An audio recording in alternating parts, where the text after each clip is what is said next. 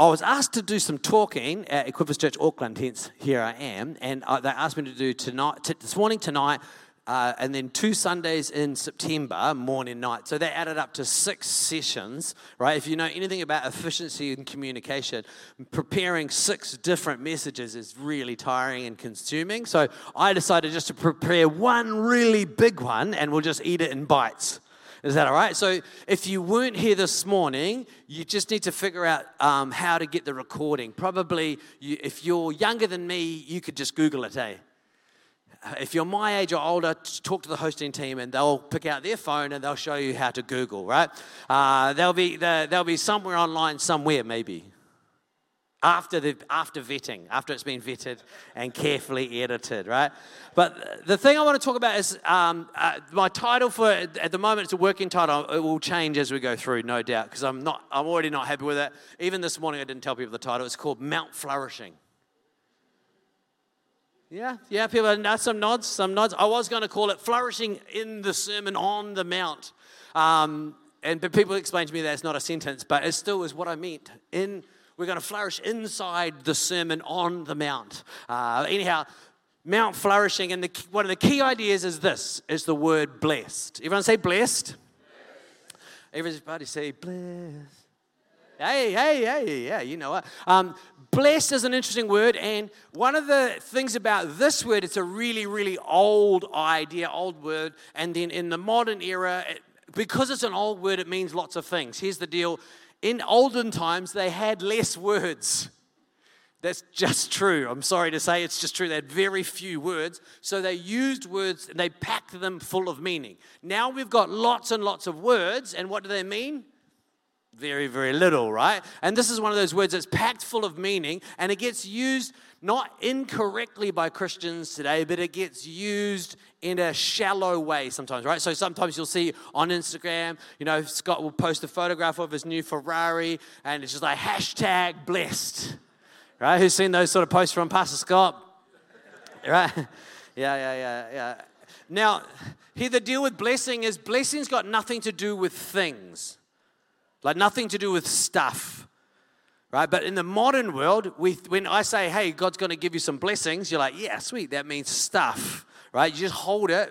You just need to be really careful when God says he's going to bless you, and you'll find that out, right? Because blessing is a state of being. It's not stuff. It's a state of being, right? And it's a way of living, and those two work together like this. It's a state of being that creates a way of living. The simplest example is that if I have a state of being that is happy, my way of state of being happy, way of living smile, right? So state of being blessed has a way of living that goes along with it, right? And to be blessed is to be in correct, and by correct I mean functioning, I mean in tune, right? So like a musical instrument, in tune. Right? It's not evil if it's out of tune, eh? It just needs stretching or loosening to get in tune. Blessed is the state of being where we're in tune with the highest possible reality, right? Which is God, the creator of all things. When we're in tune with him, right, that puts us in a state of being that shapes our way of living. Right? Okay, so in the Sermon on the Mount, it starts with this idea, blessed. It says this, he went up and saw the crowds. When he saw the crowds, he saw a big crowd. So think, big crowd, all sorts of different people, all moving around, people shouting, people talking, people selling kebabs, massive crowd, right? It says this, that he went up on the mountain, and then he sat down, and that means a lot. He sat down, and then his disciples came to him. So where did the disciples go? The disciples come up the mountain as well. So Jesus goes to the top, the disciples move towards him, right? And then he starts speaking to everybody, right? He's speaking to them, he's teaching them, the crowds. And he begins with the idea, blessed are the poor in spirit, for the kingdom of heaven belongs to them. And then he blasts on for 3 chapters, right? That's not a 25-minute message, right? 3 chapters, he gets cracking, right? So blessed... One of the modern words that I think goes with blessed is this word flourishing, which we talk a lot about in the mental health space, that things are working well. It's the idea that you're in tune with yourself, you're in tune with other people, you're in tune with the universe. right? Which is just another word for the highest possible reality. We happen to know his name. That's the only difference between us and non-Christians, right? We happen to know a name that goes with the highest possible reality, right? Or just let's be fair, we have a name and we attach it to that highest possible reality. That's also possible, right? Because we don't actually know. But what we have found out over 10,000 years of human history is that when you live as if you've got a relationship with the highest possible reality, everything begins to flow and you're blessed. You start to flourish. So the truth is that as we engage with the highest possible reality, we begin to flourish. That's how humans work. That's why when you look at Tefaratapafar, one of the tops of the house is spiritual well-being. What's your relationship with the highest possible realities? Because if you don't have some sort of relationship with the highest possible reality, your house, it's got a flat roof and it will leak. Okay, cool. Moving on. The other idea that's in this Sermon on the Mount is this one, which is purple. It's a purple idea. And it's the house on the rock. You've probably all heard the story. At the end of the Sermon on the Mount, Jesus says, everyone who listens to what I say and does it is building their house on a firm foundation rock. So when a storm comes, it doesn't fall over. So the modern word that sort of goes with that, skip 2 slides, is this idea of resilience. Who's heard of the idea of resilience? Now, they're not exactly the same sort of ideas because the house on the rock has got this stronger base to it. You have this strong base and then you build a resilient life on top of a strong base. So the idea I want to unpack across the next few minutes tonight and then next month when I'm here again is the idea that if we can engage with Jesus and somehow put it into practice.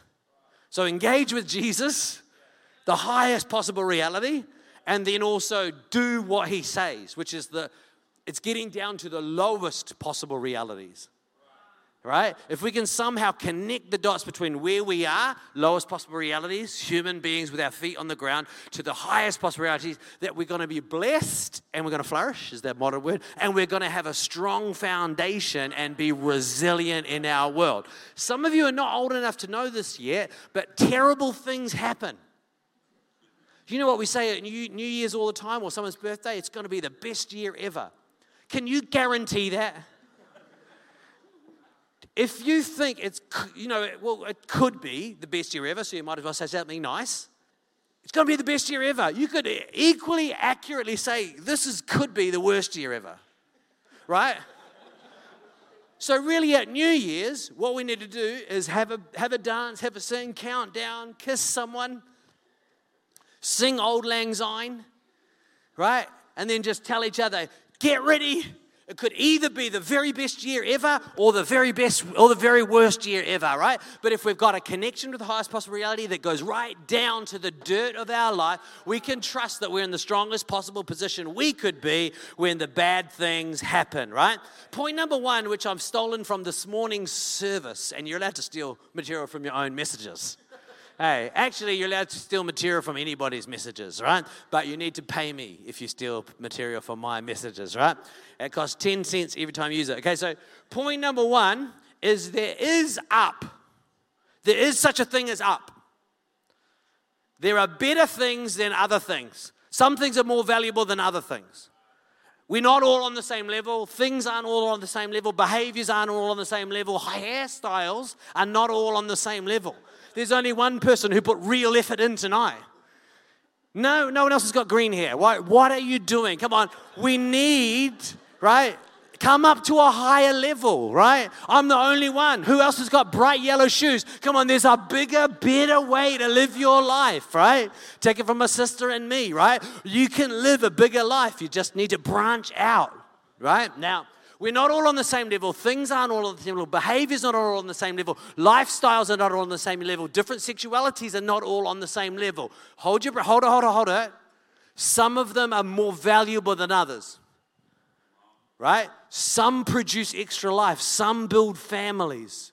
The sexualities that produce life and build families, whether you believe me or not, the facts are those sexualities make better nations. Okay? There are studies.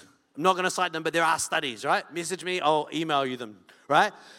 Those situations. Now, I'm not. Here, you'll get this by the end, so please hold your rotten fruit till the end, right? Hold your rotten fruit to the end. Now, we believe there is such a thing as up, and there is such a thing as down. Doesn't matter if you're at the bottom, because in comparison to Jesus, where are we all? Right? So we don't get to look down on others, and you'll see as we go that why that's true.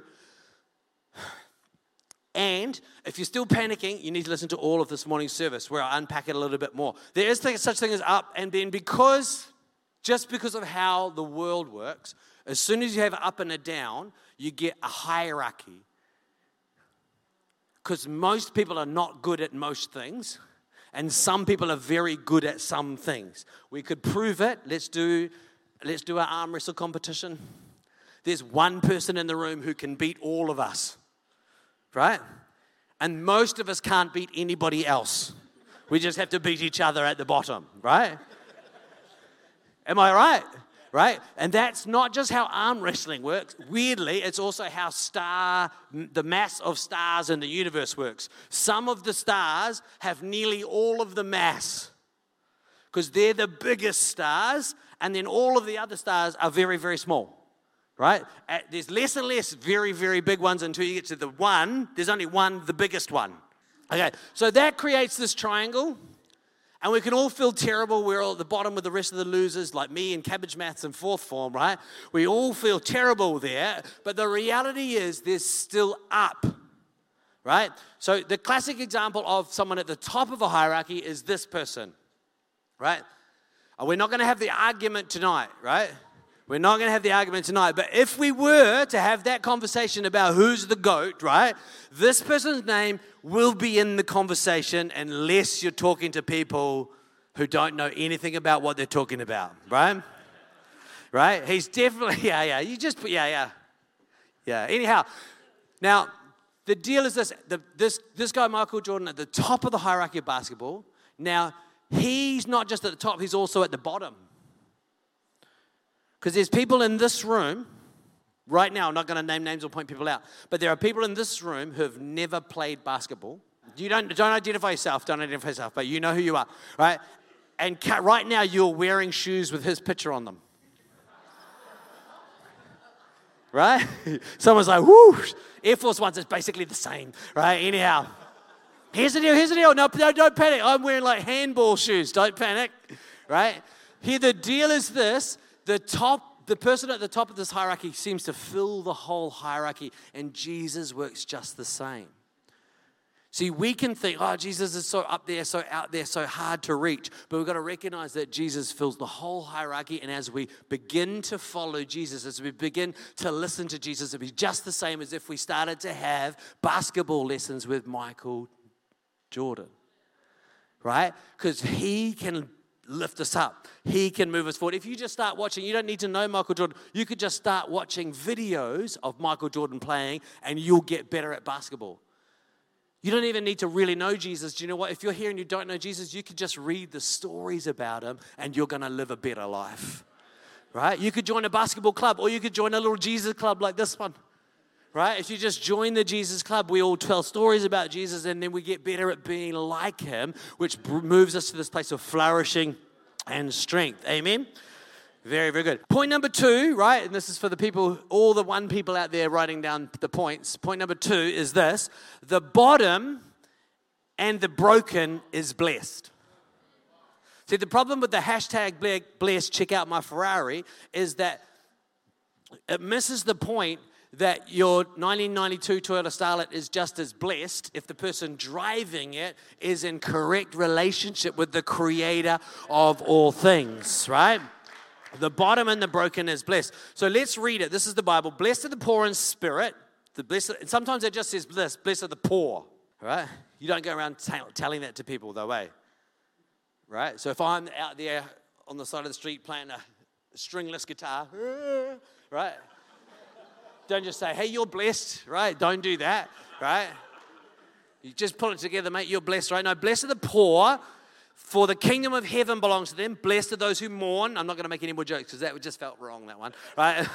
Blessed are those who mourn. I'm just letting you know, I felt awkward with that one too, right? But it was there in the air. It had to be said. But then afterwards, I felt like, anyway. Blessed are those who mourn, for they'll be comforted. Blessed are the meek, for they'll inherit the earth. Blessed are those who hunger and thirst for righteousness, for they'll be satisfied. Blessed are the merciful, for they'll be shown mercy. Blessed are the pure in heart, for they will see God. Blessed are the peacemakers, for they'll be called the children of God. Blessed are those who are persecuted for righteousness, for the kingdom of heaven belongs to them. This is my favorite one. Just check this out. Ferrari, #blessed. Blessed are you when people insult you and persecute you and say all kinds of evil things about you falsely on account of Jesus. Rejoice and be glad, because your reward is great in heaven, for they persecuted the prophets before you in the same way. Right? So this picture of blessed, Jesus is speaking right in the bottom of what normal human hierarchies look like. You're blessed when you've got no resources. You're blessed when, etc., right? When you've got less power. You're blessed when you hold back. You're blessed when you don't fight for things. You're blessed when people slap you. You're blessed at the bottom of the hierarchy, because God fills the whole hierarchy and draws us up. So here's that list, right? So there's the poor, those who mourn, those who hunger and thirst for righteousness, the merciful, the pure in heart, the peacemakers, and the persecuted, right? That's our list. These are all blessed states of being, right? Moving on, right? So the poor, right? Let's just read this, right? Because I put a lot of time into it. I just read it. Think about it. You can do the thinking. I'll do the reading, right? Okay, the poor. I don't have the resource to make it happen for myself. That's a blessed state of being. Because that means the thing that has to happen is bigger than your resource. That means you're engaged in something that's bigger than your bank account. How big is the bank account that would be big enough to do the thing that God wants you to do? That bank account's not big enough, so let's just engage with the fact we don't have the resource to do what God's called us to do. I don't have the energy, I don't have the strength, I don't have the money, because God's called me to do something bigger than me. That's a blessing, isn't it? Right? Blessed are those who mourn. Because I'm doing something that's bigger than me, my belief in myself as a savior has died. Hungering and thirsting for righteousness, because my belief in myself as a savior has died, right? Now I'm physically desperate for things to be made right. I can see that it wasn't their fault. And now my motivations to change are not mixed up with my need for personal advancement. Now I can work freely to build peace. There's nothing you can do to stop me. This is a blessed state of being, right? Now that I see Jesus more clearly at the top of the hierarchy, I can see that I don't have the resource to make it happen for myself. So my self-belief in myself as Savior has died. More and more, I'm physically desperate for the things of God to be real in the world. I can feel it in my stomach. I can see that brokenness and evil wasn't their fault. They're hurt like me. And so now my motivation's clear. My motivation to see change is not mixed up with my need for personal advancement. So now I can work freely to build peace, and there's nothing you can do to stop me. This is the blessed state of being. The blessed state of being in the middle of a broken world, at the bottom of a broken world, is that God is redeeming all things, right? And the blessed state connects us with the highest thing and draws us up the hierarchy. Okay? Point number one. We're just doing a recap. Point number one. There is up, and we didn't talk about this morning. There is down. Dun, dun, dun, dun, right? There is down. There are things that are worse than other things, right? Okay, this is the Star of David. It's the center of Hebrew religion. That there's this force that's trying to lift, and there's this force that's trying to destroy. And somehow God seems to work in the middle of the up and the down. Right? Moving on, because that's spooky, right? Okay. There's a story from the Bible.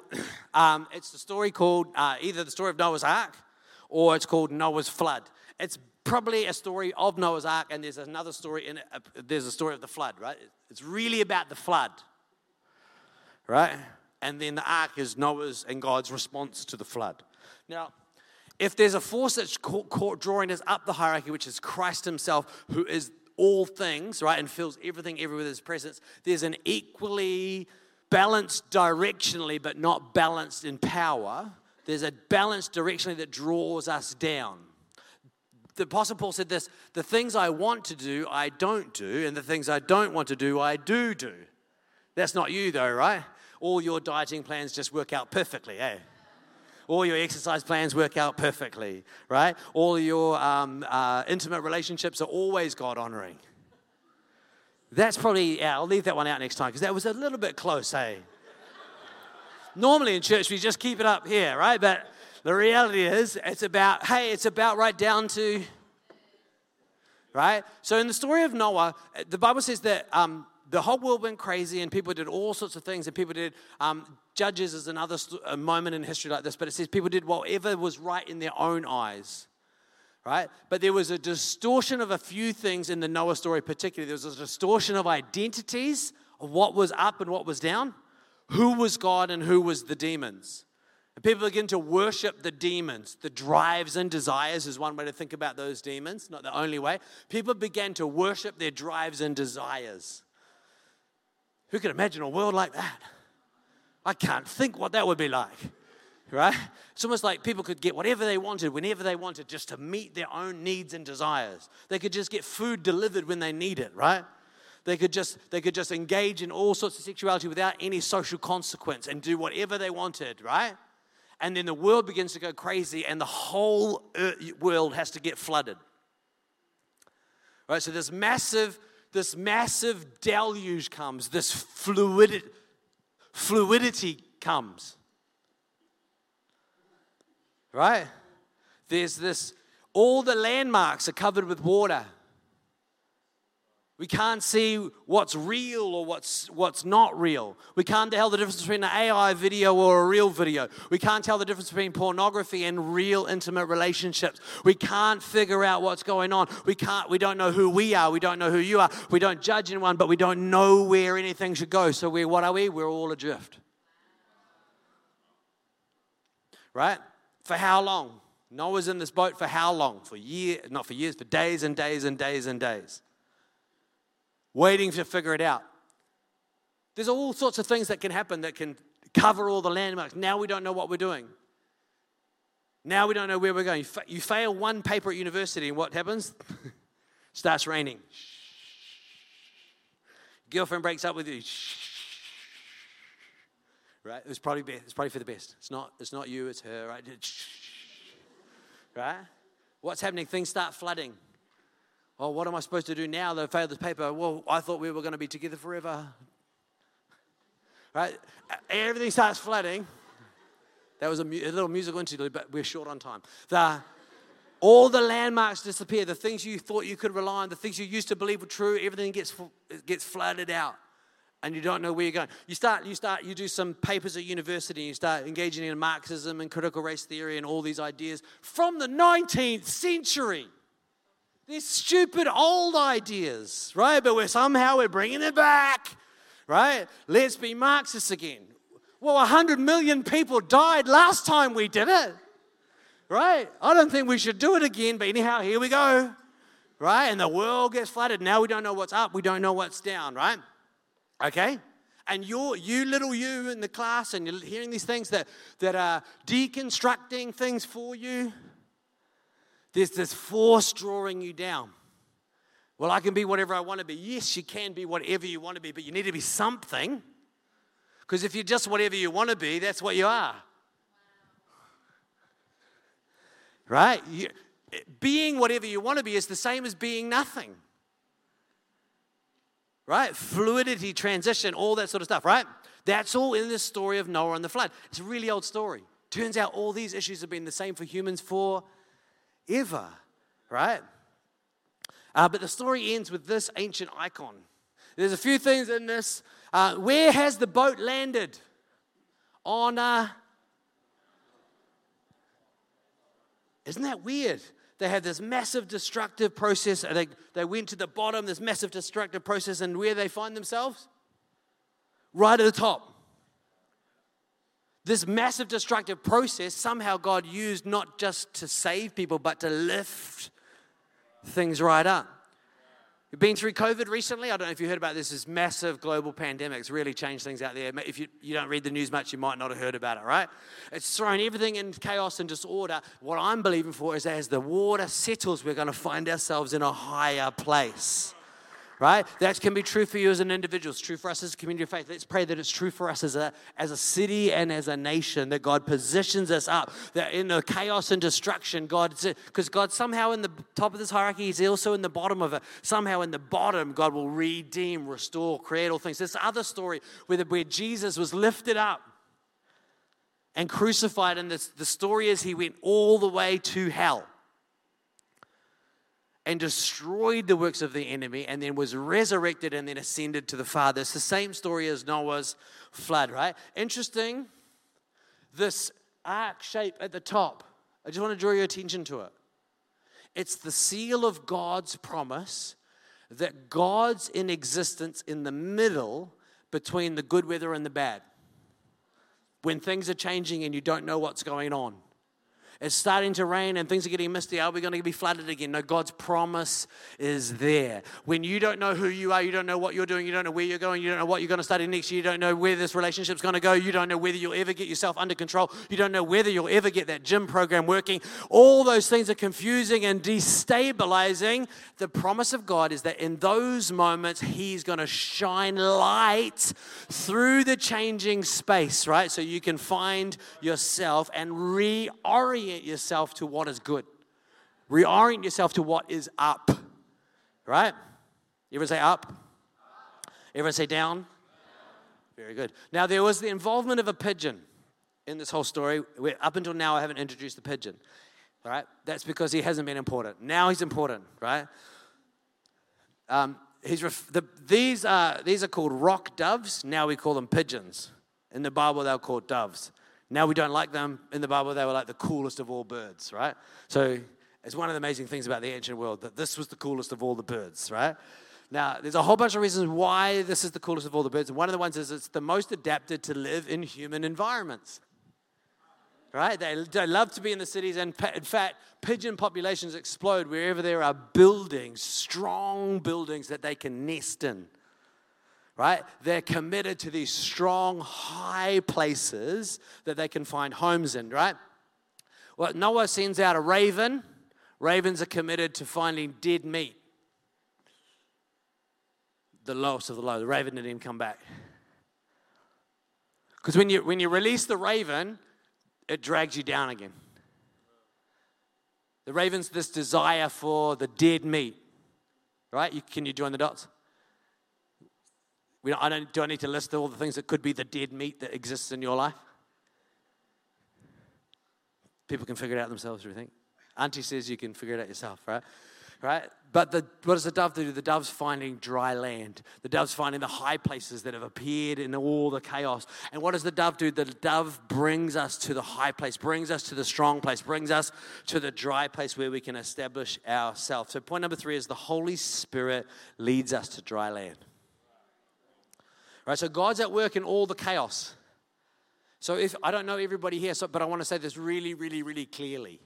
For wherever you think you fit in this picture between you and Jesus, or the devil and Jesus and you, let me assure you, you're somewhere between the two. Wherever you are in that space, whatever the chaos of your life is, right? Like I said right at the start, if you're in the words, give me the lyrics, in the high, in the hilltops, that's the mountains, should be mountains, but hilltops. Right, it should be specifically Ararat, right? Ararat and Sheol, if we can work that into a song, that'd be so much better. Ararat is such a singable lyric, in the Ararat or Sheol, right? Wherever you are, the place of the dead or the high place of God, wherever you are in that space, I just want to say this, we're not judging you. Sheol, not Siri, Sheol, right? The Holy Spirit, though, who Christians truly are people who have seen Jesus and are moving towards him. We're still not very close, right? But the thing that makes us disciples is really the Holy Spirit within us that the Holy Spirit can take us from the bottom all the way through to the top, right? The Holy Spirit connects us with the presence of God in a way that's transformative and powerful. So the question I want to ask you as we're wrapping up is what's your next step is the first question. So if you're in the valley, in the hilltops or in the valley, wherever you are, what's the thing God's working on in you? What's the shift in your attitude? What's the shift in your internal reality that needs to happen for you to be more like Jesus? Is there something you've heard Jesus say, but you don't do it? That's the next thing.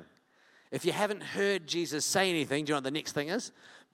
Doing some listening at Jesus, right? Because he's saying things all the time. Some people ask, how do I connect with Jesus? Do you know, the most straightforward process is, and I think the only process, is prayer and scripture and community with other Christians. That's the basketball team. Prayer, scripture, and other people. God will speak in those spaces, calling you up, right? So it might be the next thing you need to do is figure out, how do I build prayer and scripture and community into my world? It sounds pretty hard though, doesn't it? How hard is it to read the Bible every day? People say that it's easy. It's easy, you can read the Bible any day. It's on an app, right? I found it very hard. I'm actually a good reader. I can do most of the words, all of the letters. I can do all the letters, most of the words. But it's not easy, because it would be easy except that there is up and there is down. There's things in you and things outside you that are trying to prevent you from hearing Jesus, right? So when we talk in religious terms about battling the devil, that looks like alarm goes off, tablet open. This is what battling the devil looks like for me. Alarm goes off, tablet open, start 10-minute timer, start reading Bible. That's battling the devil. Get in car to drive to work, start 10-minute timer, pray in tongues. Right? Say Lord's Prayer. Our Father who art in heaven, hallowed. Do you know I say the Lord's Prayer every day? Right, I've got a timer. I pray in tongues for 10 minutes, then I say the Lord's Prayer.